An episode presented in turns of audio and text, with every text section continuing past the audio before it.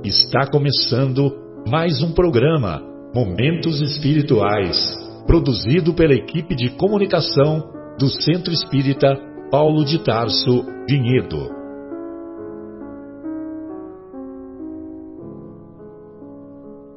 Se guardas contigo o estigma do sofrimento, indagando pela solução dos velhos problemas do ser e da dor, se percebes a nuvem que prenuncia a tormenta e o vórtice traiçoeiro das ondas em que navegas, vem conosco, estudemos a rota de nossa multimilenar romagem no tempo, para sentirmos o calor da flama de nosso próprio espírito a palpitar e morredouro na eternidade, e acendendo o lume da esperança, perceberemos juntos em exaltação de alegria que Deus, o Pai de infinita bondade, nos traçou a divina destinação para além das estrelas.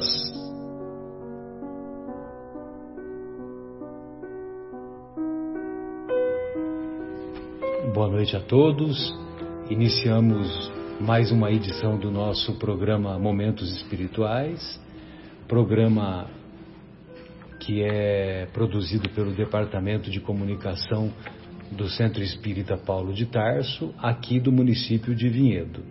Hoje é 21 de fevereiro de 2020 e estudaremos o capítulo 3 da obra O Evangelho segundo o Espiritismo, particularmente no tema que se refere à destinação da Terra a causa das misérias, as causas das misérias humanas.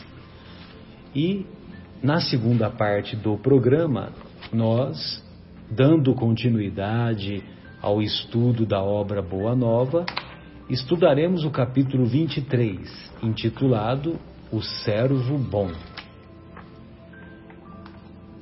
Como fazemos habitualmente, sempre vale a pena nós preservarmos as palavras do Mestre, que, mesmo porque são palavras de vida eterna. E o nosso querido Kardec, ele separou algumas, alguns ensinos contidos lá na obra do evangelista João, particularmente no capítulo 14. E esse capítulo 14, particularmente, é, eu acho extremamente consolador e também, ao mesmo tempo, vem revestido de uma poesia as palavras do Mestre que, que fazem um encantamento particular, né, um encantamento especial, melhor dizendo, nesse, nesse, nesses ensinos que ele nos traz. Então, lá na, na tradução que foi obtida pelo Haroldo Dutra Dias na obra O Novo Testamento, é, que é uma tradução muito legal, porque o Haroldo fez um estudo direto do original grego. Então ele fez o caminho direto, ele pegou o original grego e trouxe direto para o português. Então é um estudo muito bacana. Como também o Severino Celestino faz um estudo muito bacana, que ele pega muitos ensinos lá, só que o, o do Severino Celestino já é do, do judaísmo, né? Então ele pega o, o estudo da, do original hebraico e traz direto para o português. Ele não faz o caminho que foi o caminho histórico, né?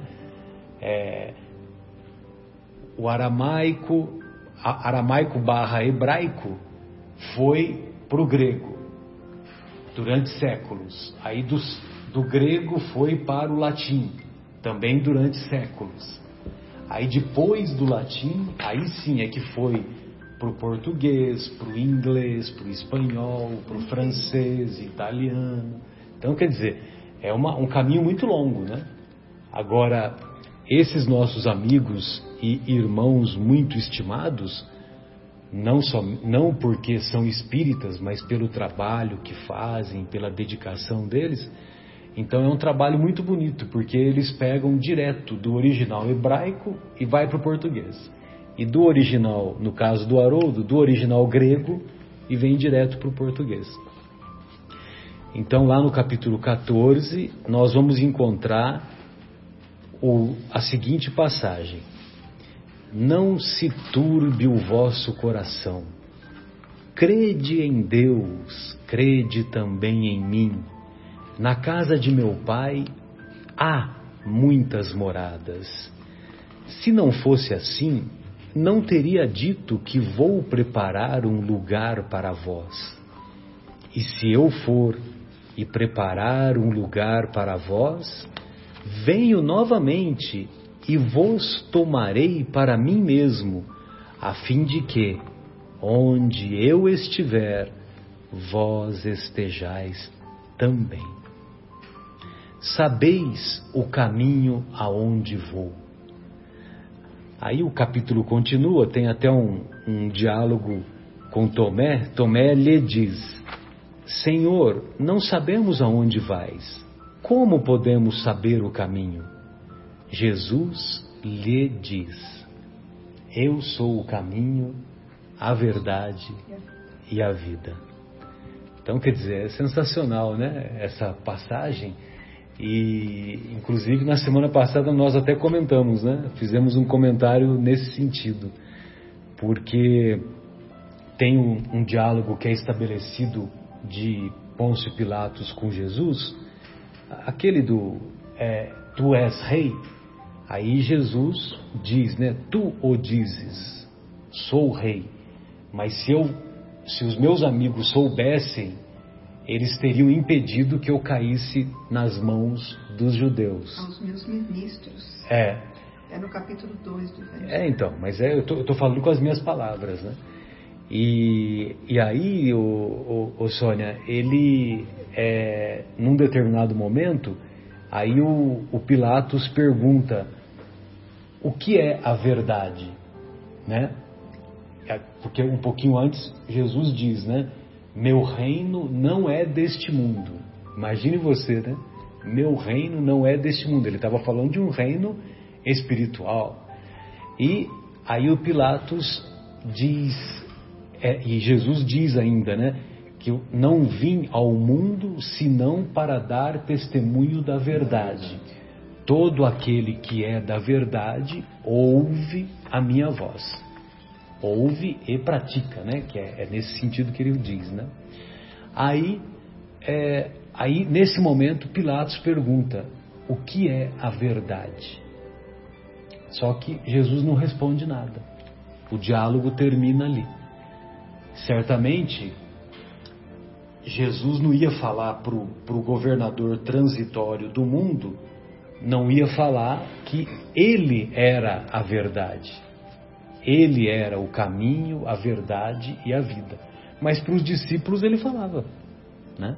Claro. Para os discípulos ele falava. E é, e é, interessante porque quando ele diz eu sou o caminho, a verdade, a vida, ele não diz num tom de arrogância, num tom de como nós faríamos e muitas vezes fazemos, né? Que nós nos achamos, nós temos certeza, né? de nós mesmos, né? E com aquele sentido de orgulho, né? De que é de vaidade, or, or, orgulho. Olha, é, não me importa a sua opinião, eu sou melhor que você. Né? Então nós, ach, nós não só pensamos, como muitas vezes continuamos agindo assim. Então nós ainda temos muito a desenvolver no sentido da humildade. Mas quando ele fala, não dá esse tom, né, de que de que ele está se achando, né, que ele está naquele sentido de arrogância. Mas, evidentemente, né, que ele fala com autoridade moral, com a, carregada, certamente a, a, os discípulos que o ouviam é, era, era uma voz carregada de amor, carregada, carregada de, de sentimento muito elevado. Então, certamente que ninguém detectava essa arrogância que nós podemos que nós podemos inferir hoje com os nossos olhos carnais, com as nossas avaliações, com as nossas suposições, vamos dizer até mesquinhas, né? Então é, é nesse sentido que eu quero dizer. E, e lógico, né, que quando ele diz, né, não se turbe o vosso coração, não se perturbe, ao mesmo tempo, crede em Deus, crede também em mim. Na minha casa há muitas moradas, se assim não fosse, eu já teria dito. Poxa, se não fosse assim, eu já teria falado para vocês. Poxa. Pois não, pois não. Afonso. Mesmo nessa, na continuidade dessa afirmativa do Cristo, sim, sim. quando ele diz: Eu vou preparar-vos lugar, e depois que eu me for vos aparelhar o lugar, virei outra vez e tomar-vos-ei para mim, porque lá onde estiver, estejais vós também. É, Ou seja, ele, ele, anseia que nós estejamos juntos com ele. Né? É Olha só o amor né, imenso desse homem. Ele está declarando que ele estará conosco, que ele nos está preparando lugar e que ele nos quer próximos a ele.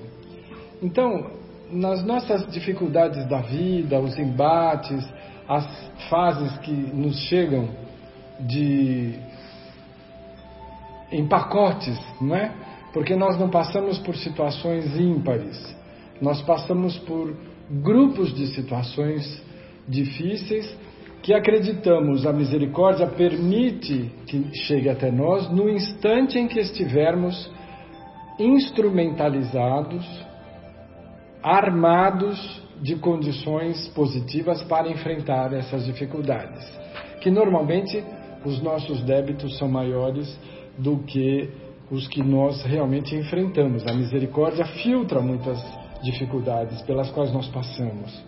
Mas esses momentos para nós são sempre muito aflitivos, porque é como esses dias que passaram aqui na nossa cidade, na nossa região do país.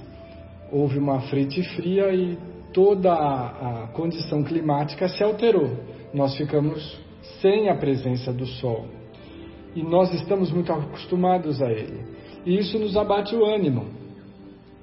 Mas são situações como essa que nós precisamos nos lembrar de afirmativas como essa contida no capítulo 14 de João. Eu irei vos preparar um lugar e vos quero comigo.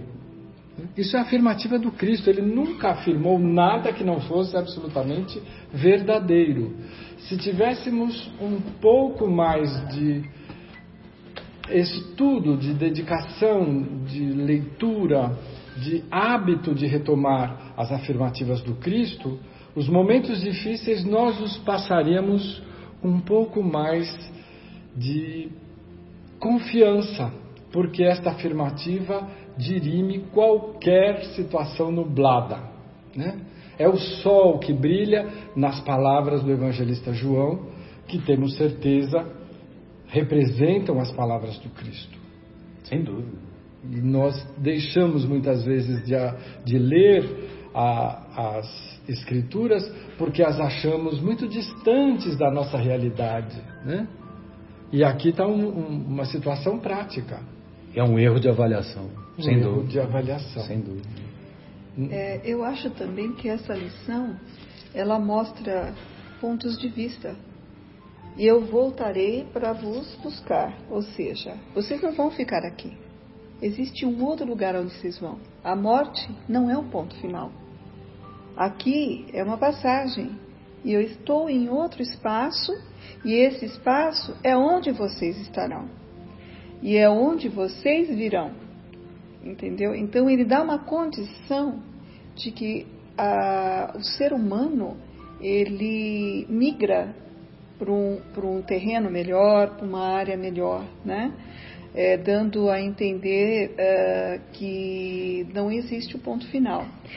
Se bem que naquela época, com a, o Torá, eles falavam do céu, né? falavam do inferno, mas nesse ponto de vista, é, para aqueles que eram céticos, né? que não acreditavam, eles tinham um rumo também para ver essa maneira, principalmente o povo pagão, né? Que às vezes não, eram muitos deuses, é, tinha uma impressão às vezes errônea da vida, né? E eles não tinham perspectiva de vida, né? Ah, por isso que eu acho bacana também essa lição. E a casa do pai, onde que é a casa do pai? Né? Essa abóbada estrelada é só para enfeitar as nossas vistas? As constelações que hoje a gente descobriu que muito mais aquém de que os nossos não são mais nem nove planetas, né? São dez planetas. O Plutão deixou de ser planeta e agora colocar, acharam mais um equidistante. Bom, de qualquer maneira, é, hoje com a tecnologia a gente descobre que existem milhares de planetas, inclusive cientificamente comprovado, com qualificação de uh, habitat como o do nosso planeta. Semelhante semelhante ao nosso planeta. Isso eu estou falando que eu li num artigo científico que eu peguei aqui na, na, no Google. Às vezes vi umas coisas interessantes e a gente vai pesquisando. Então, a casa do Pai, essa morada do Pai, são os diversos planetas. E segundo a espiritualidade, não há nenhum planeta que não seja habitado pelos espíritos. Não que nós possamos ver, talvez não na dimensão em que nós se encontramos, de utilizar esse corpo, um corpo mais pesado. Existem sim planetas semelhantes a essa, ao da Terra, mas isso não significa que as sondas humanas, que ainda são tecnologia precárias, né, não conseguem alcançar outras dimensões, não significa que os planetas estejam desabitados. Lembrando que acima da carne, quem existe é o espírito. E a carne é só um escafandro, é apenas uma roupagem. Né? Era isso que eu queria complementar. Sem dúvida. E, e tem um, uma. Eu até comentei na semana passada, sabe, Afonso, você não pôde estar presente, a Sônia também não. É uma comparação muito feliz que uma expositora lá do Rio Grande do Norte faz. Ela se chama Sandra Borba. Eu até, comentei, até coloquei o, no, nosso, no nosso grupo do WhatsApp, até coloquei o link da palestra dela não sei se vocês tiveram oportunidade de ouvir, mas ela, ela faz um, um, um comentário muito bonito é, sobre o, um tríplice aspecto é, a partir do momento que nós nos convertemos. Então, é, nós nos convertemos e nós temos que dar o testemunho. Só que antes da conversão vem o chamado. E então seria o, o tríplice aspecto, né? É o chamado, a conversão e o testemunho. E o chamado nós ainda con continuamos considerando como um convite. E convite pode ser aceito e pode ser recusado. Ah, hoje eu não vou, hoje eu vou cuidar da minha casa do campo, hoje eu vou cuidar dos meus afazeres, dos meus interesses materiais. E, evidentemente, que esse chamado é um chamado muito mais profundo, é um chamado espiritual.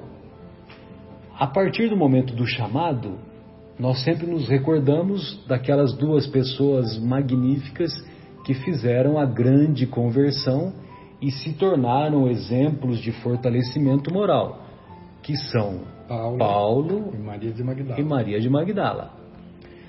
Tem outros também, tantos outros, né? Santo Agostinho, por exemplo, que a, a Santa Mônica, Santa Mônica. a, a, sua irmã Mônica, ela é o nome é em homenagem a Santa Mônica, né? Então, e a Santa Mônica por cerca de 30 anos orou para que ele se transformasse. Ouvisse o chamado. E ele ouvisse o chamado, é. Atendesse ao chamado. E ele assim o fez. E, e aí, mais importante ainda, depois da conversão, é o testemunho. E não precisamos nos alongar nos grandes testemunhos que tanto Maria de Magdala quanto Paulo de Tarso nos exemplificaram. Paulo de Tarso, então, de assassino, ele se tornou um benemérito, um grande benfeitor, né? Um divulgador. Um divulgador que enfrentava qualquer coisa para ensinar para ensinar o pensamento do Cristo onde quer que ele se encontrasse. Que aliás está magnificamente escrito e descrito na obra Paulo Estevam, Paulo Estevam. de autoria espiritual do nosso querido Emmanuel. Do nosso querido Emmanuel, né? que é uma obra, meu Deus, que obra é essa, né?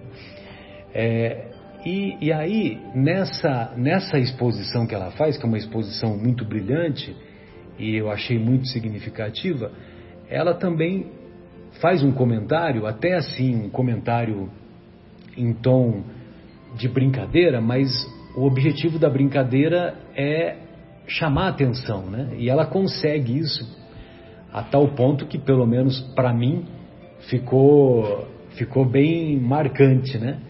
Que ela diz assim que é, imagine vocês Jesus conversando com cada um de nós. Aí Jesus diz assim para cada um de nós: Olha, é o seguinte, se você não quer evoluir moralmente, se você não quer adquirir conhecimentos para o seu progresso, o problema é ela faz, ela deixa a plateia completar, né? O problema é, aí todo mundo fala, o problema é meu, que é o natural que a gente vai falar, né? Não, o problema é meu. Eu é que vou aguentar as consequências, né? Só que como é Jesus que está falando para cada um de nós, Jesus fala assim: o problema é, aí todo mundo diz meu, não. É, o pro, quer dizer, todo mundo fala, o problema é seu, né? Que referindo-se a cada um de nós. Mas como ela quer passar um outro pensamento, então ela fala: o, se você não quer progredir, não quer melhorar moralmente, não quer melhorar intelectualmente, o problema é meu, meu de Jesus, Cristo planetário, bom pastor, exatamente, que quer que todos estejamos próximos dele, quer que todos nos transformemos para melhor e, e nos aproximemos dele. E isso fica claro nesse, nessa exposição que ele faz, né? É, e vos tomarei para mim mesmo, olha lá, e se eu for e preparar um lugar para vós, venho novamente e vos tomarei para mim mesmo, a fim de que, onde eu estiver, vós estejais também. Que é a situação do aprisco, né, que você falou, que é o Jesus quer que nós todos estejamos no grande curral, né, próximo dele. Então é, é, é, muito significativo, né? Esse e ao mesmo tempo consolador, né? Crede em Deus, crede também em mim. Pois não, Sônia? Eu queria dar uma parte que veio um filme que vale muito a pena a gente assistir. O céu é de verdade e é um, uma situação verídica. É o filho de um pastor. É, aconteceu em 2010 e essa situação foi tão tocante e profunda que abalou até as estruturas da fé do pastor, né? Porque quando a gente fala Jesus, a gente pensa num ser intocável, né? Um ser que a gente jamais teria condições de ver como se ele fosse assim um patamar muito, muito, muito, muito elevado e que não estaríamos ainda em condições de ver. Mas esse filme, ele mostra uma visão diferente, né? É claro que nós temos que trabalhar o nosso espírito para ter a condição vibratória de estarmos nos planos de, de, de, eh, mais elevados. E para ter essa condição vibratória, nós temos que fazer a nossa limpeza limpeza moral, né? É, colocando entre aspas, nos vestirmos com a roupa de núpcias, né? Para poder, é, como a festa, né, da, da, da, de casamento, e podermos estar presente a Jesus, nós temos que estar com o Espírito é, como desfiltrado, né? E para isso tem que ter o nosso trabalho, o nosso burilamento. E esse filme mostra que esse menino, que é o filho do pastor, é, com volta de 4 a 5 anos, ele teve um quadro de risco de vida iminente e teve uma EQM, né? Que é uma experiência quase morte. EQM significa isso, experiência quase morte. Ele teve uma apendicite gravíssima e durante a cirurgia ele chegou a ter uma parada cardíaca respiratória. E eles reanimaram e a criança voltou. E nessa parada cardíaca respiratória, ele se desprendeu e ele mostra, conforme ele vai contando aos poucos, ele mostra que ele viu o cirurgião operando, que ele foi num setor onde a mãe ligava para todo mundo fazer vibrações, orações para o filho. Aí ele caminhou para o outro lugar, que ele viu o pai dentro da capelinha da própria hospital, que todo hospital tem uma capelinha, né? E o pai revoltado, brigando, chutando as cadeiras, porque ele não, não iria suportar a morte do filho. Então ele estava brigando com Deus, e ele falou isso. Como que ele poderia falar se ele estava naquele momento em cirurgia. E depois ele falou que ele foi até a igreja e que pareceu um homem que se diz Jesus. E Jesus pegou ele e levou ele ao plano espiritual. E aos poucos no filme ele fala que viu os parentes avô, que né? pertenciam ao pai dele, que era avô, um avô que morreu quando o pai dele tinha cinco anos de idade, chamado Pop, né? Ah, você tem um avô, você não teve um pop? Ele falou assim, eu tive. Ah, eu tive com ele. Aí ele mostrou uma foto velha e falou, não, não é um pop. Aí ele correu, foi lá na, no baú, achou uma foto mais recente do pop novo. Ah, é assim, ó, lá, lá no céu, pai, ninguém usa óculos, não existe velho. Ele fala um monte de coisinhas e que o pai foi se confrontando. no começo ele achava que o menino estava tendo uma ilusão. E depois era muitas coisas, inclusive uma gravidez, que a mãe teve, só que a, a, criança não evoluiu, mas o espírito desta criança estava lá no céu. Era uma menina que ele diz, mãe, né, parecia muito com o seu cabelo, com você, o seu cabelo. A mãe tem o cabelo ruivo, né? Ela não parava de me abraçar. Então é muito interessante, era muitas informações e realmente veio mostrar o pai pegou, só para finalizar, a Bíblia. Folheou a Bíblia e mostrou todas as pinturas de Cristo realizados pelos artistas mais renomados possíveis da época, principalmente medieval, renascente. Ele falou: não, a roupa é igual, pai, mas ninguém parece com esse. E eu não vou contar o fim do filme porque fica interessante vocês verem, entendeu?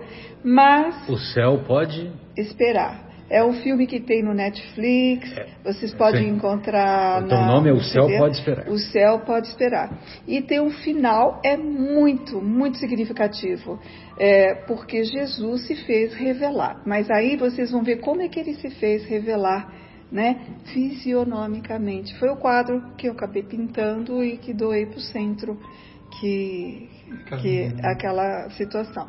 Então, o que, que é assim? Jesus, por que, que aconteceu tudo isso? É para tocar a população humana terrena, é para lembrar que ele está mais próximo do que a gente pensa e que ele está ah, esperando, que ele está fazendo a reforma assim no sentido de, de, que espere que nós nos mudemos para poder ele se aproximar de nós também, né?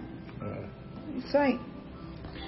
Então, Sônia, aí o, o, o nosso querido Décio Yandoli Júnior, ele vai nos contar também que a respeito desse assunto experiência de quase morte, é, o ano passado foi fundada a Associação Médico Espírita da Grã-Bretanha. E essa Associação Médico Espírita, ela é coordenada por um inglês que se tornou espírita e ele é especialista nesse assunto de experiência de quase morte. É, o nome dele é Peter Fenwick. Fenwick. Ele tá, tem mais de 80 anos de idade, mas ele é um neuro, ele é um neuropsiquiatra e ele tem se dedicado muito à neurociência. E, e ele esteve aqui em São Paulo no início dos anos 2000 num daqueles primeiros encontros da Associação Médico Espírita Internacional. que a nossa querida Marlene Nobre foi a fundadora. E ela trabalhou muito, inclusive com, com recursos próprios. Ela vendeu apartamento para carro, carro para montar simpósio que era para ser em Madrid, foi em Barcelona, aquela história toda, né? E, e nesse encontro que teve em São Paulo, é, ele, o Peter Fenwick estava presente e, e tinha dois amigos que iam fazendo a tradução simultânea para ele do que estava sendo falado. E ele ficou maravilhado com os conceitos que todos falavam, todos citavam os, os expositores, é, as, a, os conceitos das obras de André Luiz. E aí, quando terminou o simpósio, ele falou: Mas onde estão os artigos científicos do doutor André Luiz? Eu quero conhecê-los. Aí, evidentemente, que foi explicado né, que se trata da mediunidade de Francisco Cândido Xavier, essa coisa toda. E, e foi mostrado que os conceitos que 20, 30 anos depois foram confirmados foram apresentados pelo André Luiz através da mediunidade. O cérebro triuno, a consciência, alguns aspectos da consciência, isso tudo foi confirmado depois. E então ele ficou muito envolvido, acabou é, tendo um aprofundamento do, do, do, do estudo do Espiritismo e fundou o ano passado a Associação Médico Espírita da Grã-Bretanha. Que interessante. Muito bacana, né? Bem, então, dando continuidade ao estudo do capítulo propriamente dito, há muitas moradas na casa de meu pai, então nós vamos encontrar é, nesse capítulo o, o Kardec é, deixa exposto os vários tipos de mundos que nós que, que nós encontramos, é, que nós vamos encontrar espalhados pelo, pelo universo. Então, são cinco categorias: são os mundos primitivos, os mundos de expiação e provas, os mundos regeneradores, de regeneração, os mundos felizes e os mundos é, agora me fugiu o nome da, dos espíritos mais, né, mais elevados ainda, que, que se vocês puderem dar uma pesquisadinha, vai estar lá no finalzinho do, do, do, do livro, do capítulo, né, desse mesmo capítulo. É, acho que é dos espíritos puros, morada dos espíritos puros, uma coisa assim, né? Então, e o que é interessante é que existem várias dessas categorias e um mesmo mundo progride progride de mundos primitivos para mundos de provas e expiações, para mais tarde mundos de regeneração, para depois mundos felizes e assim por diante. Ou ditosos, né? Ou é mundos felizes ou ditosos. E aí tem o, a quinta categoria que é do, dos espíritos puros, né? E, então, o Kardec faz essa, essa colocação baseada nos ensinos dos espíritos, sobretudo através de mensagens que são colocadas pelo Santo Agostinho. Pois não, senhor? Quinto mundo seria mundos celestes ou divinos? Mundos celestes ou divinos, né? Aí é, né? Aí é covardia, né? Você imagina, né? É, um, um, mundo onde só tem Jesus, né? Várias individualidades, né? Jesus, Madalena, Maria, Jesus, Madalena, Maria, olha só. E sabe o que é o mais interessante disso tudo? Que todos nós vamos trilhar para esses mundos. Para chegar nesse ponto. É a lei do progresso. Não existe uh, diferenciação. Homem foi criado, o homem sempre será homem. E os anjos e arcanjos já são criados como seres nem divinos, seria justo, né? né? Não seria injusto, não seria justo, é uma forma injusta da gente ver. E como Deus é justiça pura, o caminho é vai levar muitos e muitos e muitos milênios, não importa, importa que que a gente já tem milênios de, de tempo. Somos espíritos milenares para estarmos aqui. E vamos caminhar. E vamos progredir. E essa é a nossa senda. Então, cabe a nós acelerar o processo ou não.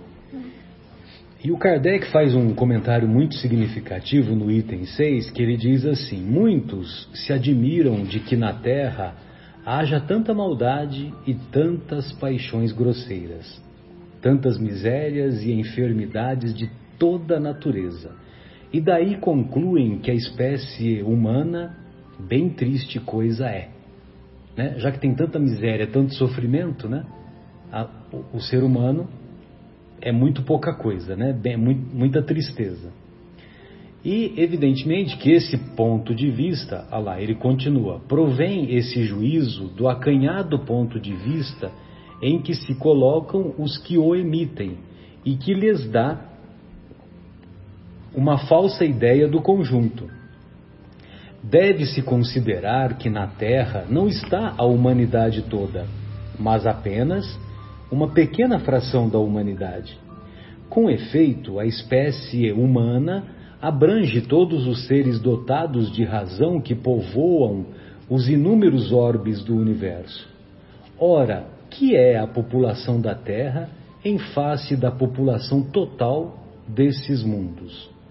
Muito menos que a população de uma aldeia em confronto com a população de um grande império. A situação material e moral da humanidade terrena nada tem que espante desde que se leve, desde que se leve em conta a destinação da terra e a natureza dos que a habitam.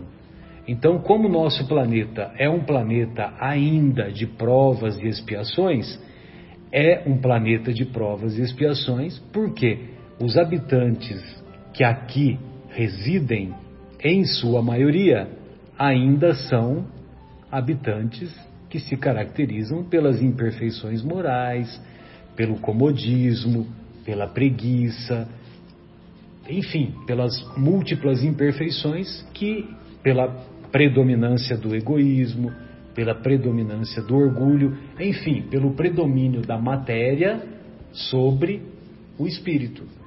Agora, evidentemente que já tem muita melhora, já há uma melhora muito significativa é, quando você compara com séculos anteriores, que nós, é, imagine, né, nós matávamos animais de estimação como, como brincadeira, né, como colocava um gato para morrer queimado para a gente ficar é, caçoando, né, observando aquela cena terrível. Hoje se uma pessoa chuta um animal, um animal doméstico, é, se uma pessoa chuta na rua, essa pessoa é repreendida por muitas pessoas, né? Muita, às vezes até por até pelos nossos irmãos que, que residem na rua, né? É que não raro muitos moradores de rua são são frequentemente acompanhados por por cães, né? É, Ou por bem. outros animais, né? Então, quer dizer, já há muito progresso. É que, lógico, que nós ainda costumamos dar mais ênfase naquilo que é negativo, naquilo que é mal, e, e evidentemente que é, é necessário que isso se faça a correção. É, o Kardec ainda continua, faria, no item 7, faria dos habitantes de uma grande cidade falsíssima ideia quem os julgasse pela população dos seus quarteirões mais ínfimos e sórdidos. Olha que comparação bonita que ele faz, né? Bairros né? pobres e humildes, trazendo ao, ao, nosso cotidiano aqui, né? Exato. Num hospital, ninguém vê senão doentes e estropiados. Numa penitenciária, Veem-se reunidas todas as misérias, todos os vícios. Nas regiões insalubres, os habitantes, em sua maioria, são pálidos, franzinos e enfermiços. Pois bem, figure-se a terra como um subúrbio, um hospital, uma penitenciária, um sítio malsão e ela é simultaneamente tudo isso, e compreender-se-á por que as aflições sobrelevam aos gozos, porquanto não se mandam para o hospital os que se acham com saúde, uhum. nem para as casas de correção os que nenhum mal praticaram, nem os hospitais e as casas de correção se podem ter por lugares de deleite. deleite. Prazeroso. É. Ora, assim como numa cidade a população não se encontra toda nos hospitais ou nas prisões, também na terra não está a humanidade inteira. E do mesmo modo que do hospital saem os que se curaram e da prisão os que cumpriram suas penas, o homem deixa a terra quando está curado de suas enfermidades morais. Que comparação magnífica, né, que o nosso Kardec faz, né? Tão lúcida, Tão né? lúcida. E acho que hoje nós precisamos pensar ou lembrar que estamos vivendo uma época de transição. O, a, o nosso grupo humano está em vias de transformação. O planeta está a, alçando novos patamares de comportamento mais afinados com a ética moral universal. Então, nós convivemos nesses dias com grupos de diferentes estágios no nosso mesmo tempo. Nós temos grupos em estado primitivo, em alguns bolsões do nosso planeta, seres que se harmonizam perfeitamente com o planeta de expiação e prova, e muitos grupos ou núcleos de espíritos que já estão na proposta do planeta de regeneração. O que nos vai distinguir uns dos outros é a nossa conduta. A nossa atmosfera pessoal, ela é resultado dos, da soma dos nossos pensamentos e sentimentos. Se nós mantivermos os nossos pensamentos alinhados com os objetivos que adotamos seguindo o Mestre Jesus, nós estaremos reforçando a expansão da nova condição do planeta Terra para um plano, um planeta de regeneração. Então, o que nos assusta muitas vezes nos noticiários que são abordados e explorados exaustivamente são esses bolsões de seres ainda vinculados a um processo de planeta primitivo que estão num típico momento de transição, aproveitando a oportunidade que a misericórdia estende para que não sejam transferidos sem a oportunidade de modificação. Em não atingindo essa oportunidade, eles serão transladados aos planetas primitivos. Mas a misericórdia é tão imensa que permite um, um breve estágio para que, na esperança e na expectativa de que algo de bom possa resultar desse estágio. Né? Então, não nos impressionemos com a convivência de luz e sombra. Estamos vivendo um momento típico de na pintura do, do nosso amigo Rembrandt seria o claro escuro, não é? Nós estamos vivendo um momento de convivência da luz e da sombra. Os convites são igualmente muito fortes, os apelos são muito altos e nós precisamos redobrar a nossa vigilância para não entrarmos por atalhos que nos possam desconfigurar as conquistas já realizadas até agora. Para ficarmos presos no cipoal, né? na selva escura das ilusões. Da ilusão. Né? Exatamente. E é interessante que esses espíritos que ainda estão mais próximos do primitivo, né, por ser, eh, agirem mais pelo instinto, né, do que realmente o desenvolvimento emocional, é, do, e ter remorso das coisas que fazem, eles nem sentem remorso. E eles convivem com espíritos bons e que fazem da vida uma luta diária para conseguir o pão. E eles não, eles têm isso como exemplo. Porque eles podem justificar como que eu vou fazer se eu nunca vi, se eu nunca aprendi, se eu não tive uma experiência com quem, né? Então eles vivem num mundo onde existe mais pessoas boas que fazem da sua vida uma vida de luta diária para a conquista, do seu pão, quando eles querem ter a facilidade, que é a facilidade do mínimo, mínimo esforço, né? Roubam para não trabalhar, né? E, e eles não uh, se permitem em observar que eles estão lesando um trabalhador, uma pessoa, e às vezes removem a vida das pessoas em custa dos benefícios que eles buscam e, e isso é, é, só aumenta o comprometimento deles, né? Sim. Então a espiritualidade explica são para nós, nós somos para eles uma referência do que se pode fazer de bom. E eles têm essa oportunidade de aproveitar ou não. Né? Esses valores, Sônia, nós só conseguimos conquistar com esforço, com a passagem do tempo, com a vivência, né? E os exemplos para o ser humano, eles são muito importantes. Nós temos em Jesus, como nos diz o, Evangelho, o, o livro dos Espíritos, o mais perfeito modelo de atitude que o Pai de misericórdia nos concedeu. Ele é a nossa referência, ele é o nosso modelo. E nós estamos caminhando para iluminar a nossa consciência a ponto de entendê-lo melhor e passar a viver os seus ensinamentos. Né? Agora, esses outros espíritos dependem, como você disse, dos que estão em torno.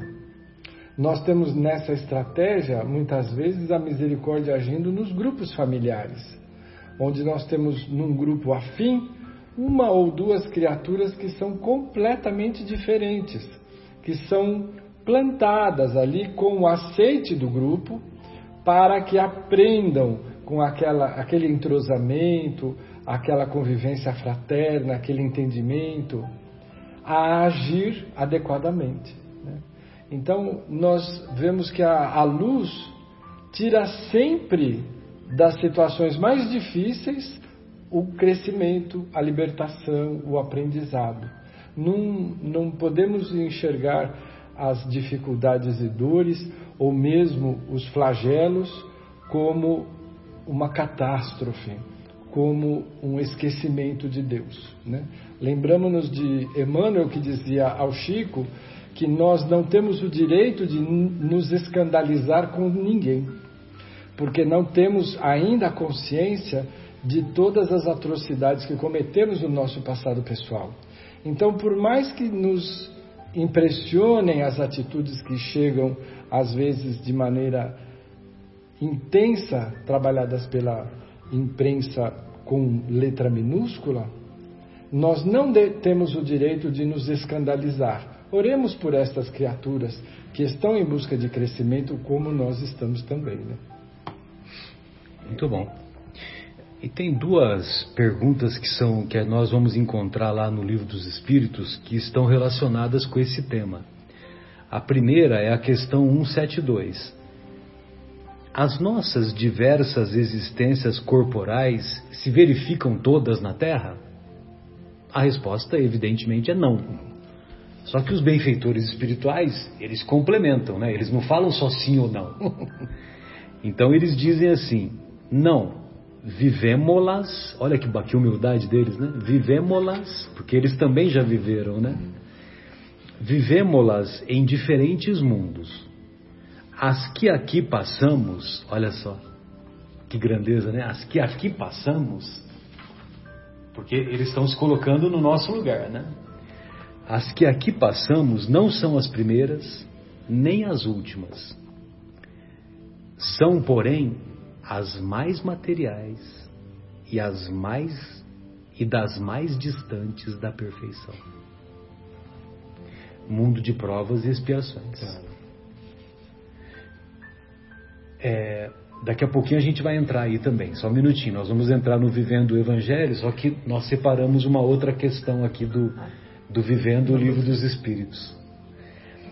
É, na questão 931, a questão 931, nós vamos encontrar assim: por que são mais numerosas na sociedade as classes sofredoras do que as classes felizes? Né? Por que são mais numerosas? Né? Por que tem tanto sofrimento?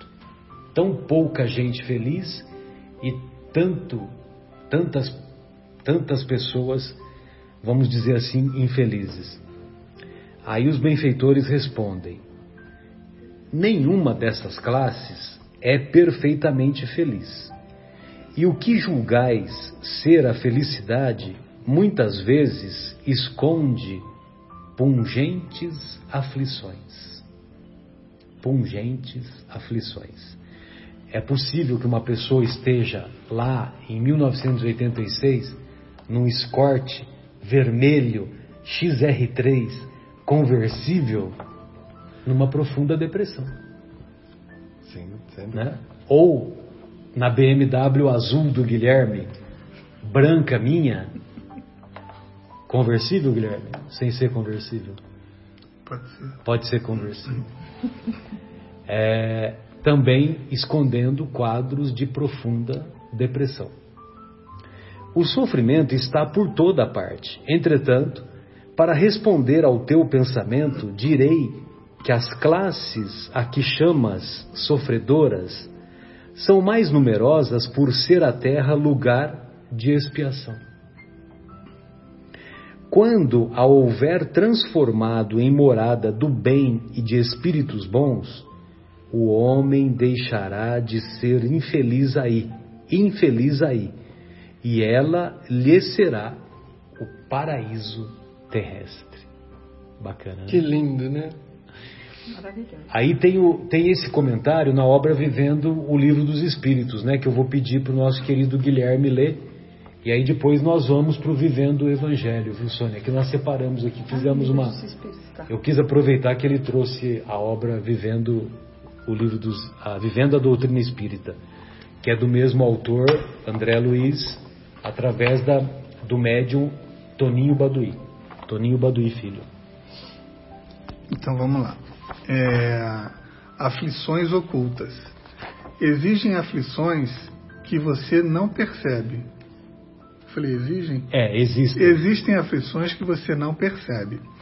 É a lágrima derramada em segredo, é a decepção cravada na lama, é o tormento sentido em surdina, é o choro abafado no peito, é a tristeza escondida no sorriso, é a desilusão dissimulada no olhar, é o abandono vivido na solidão, é a carência suportada em silêncio, é a riqueza vulnerável à dor, é a descrença vestida de arrogância.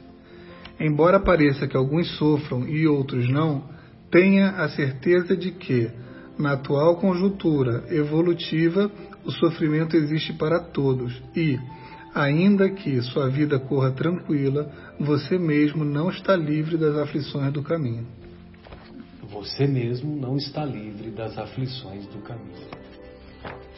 Quantas, quantos dramas cada um de nós vivemos de uma maneira surpreendente? Minha mãe, há quase 20 anos, estava vindo passar o fim de semana comigo, conosco, né, aqui na nossa casa, aqui em Vinhedo, e ficou na metade do caminho. E ficou na metade do caminho. Um acidente feio, ela morreu na hora. E o meu sogro, milagrosamente, porque o carro não sobrou nada. É como se ele tivesse sido tirado do, do, do, do carro. Ele só teve duas fraturinhas de costela e uns cortezinhos pequenininhos que nem precisou de pontos. E ela teve fratura em tudo quanto é espaço, que ela pôde ter, ela É, teve. Ela ah, optou na hora, ela nem Sim. viu o acidente porque ela estava dormindo. Sim, sim. Nesse ponto, uma benção, né? Sim, Com sim. certeza. Então, continuando. E na obra Vivendo o Evangelho, né, Sônia, nós, você separou aí uma, uma mensagem, né? Isso é o mesmo autor, é o Antônio Baduí Filho, né? Que foi o médium que psicografou as Mensagens, do do André. Luiz. André Luiz. E nós estamos comentando ainda o item 6 do Evangelho segundo o Espiritismo, há muitas moradas na casa do meu pai. O item 3 fala a destinação da terra, causa das misérias humanas. E esse livro, que é o Vivendo o Evangelho, ele pega esse item deste capítulo e denomina de Deus e a terra. A terra ainda é palco do, do ódio, mas Deus acena com amor. É clima do desespero, mas Deus esparze o alívio. É sementeira do egoísmo, mas Deus convida à caridade. É abrigo do sofrimento, mas Deus oferta o consolo. É paisagem da discórdia, mas Deus providencia a paz. É muralha do orgulho, mas Deus chama a humildade. É abismo dos vícios, mas Deus estimula a virtude. É vulcão de violência, mas Deus semeia a brandura. É território da aflição, mas Deus espalha a esperança. É leito das enfermidades, mas Deus estende o remédio. É morada do infortúnio, mas Deus inspira a fraternidade. É cenário da miséria, mas Deus favorece com o trabalho. É verdade que a terra ainda é o vale de dor e lágrimas, a serviço da evolução espiritual, mas foi nela que um dia nasceu Jesus para revelar o amor de Deus. Que coisa maravilhosa, né? Poxa vida. Bem, amigos, se vocês não têm nenhum comentário a acrescentar, nós poderíamos encerrar essa primeira parte. Caso vocês queiram acrescentar, fiquem à vontade. Depois dessas colocações, para mim, podemos fechar o capítulo. E fechar refletindo. Fechar refletindo, exatamente. Fica aí o convite para os estimados ouvintes que nos ouvem e que nos ouvirão. Retornamos daqui a pouco com a segunda parte. Até já.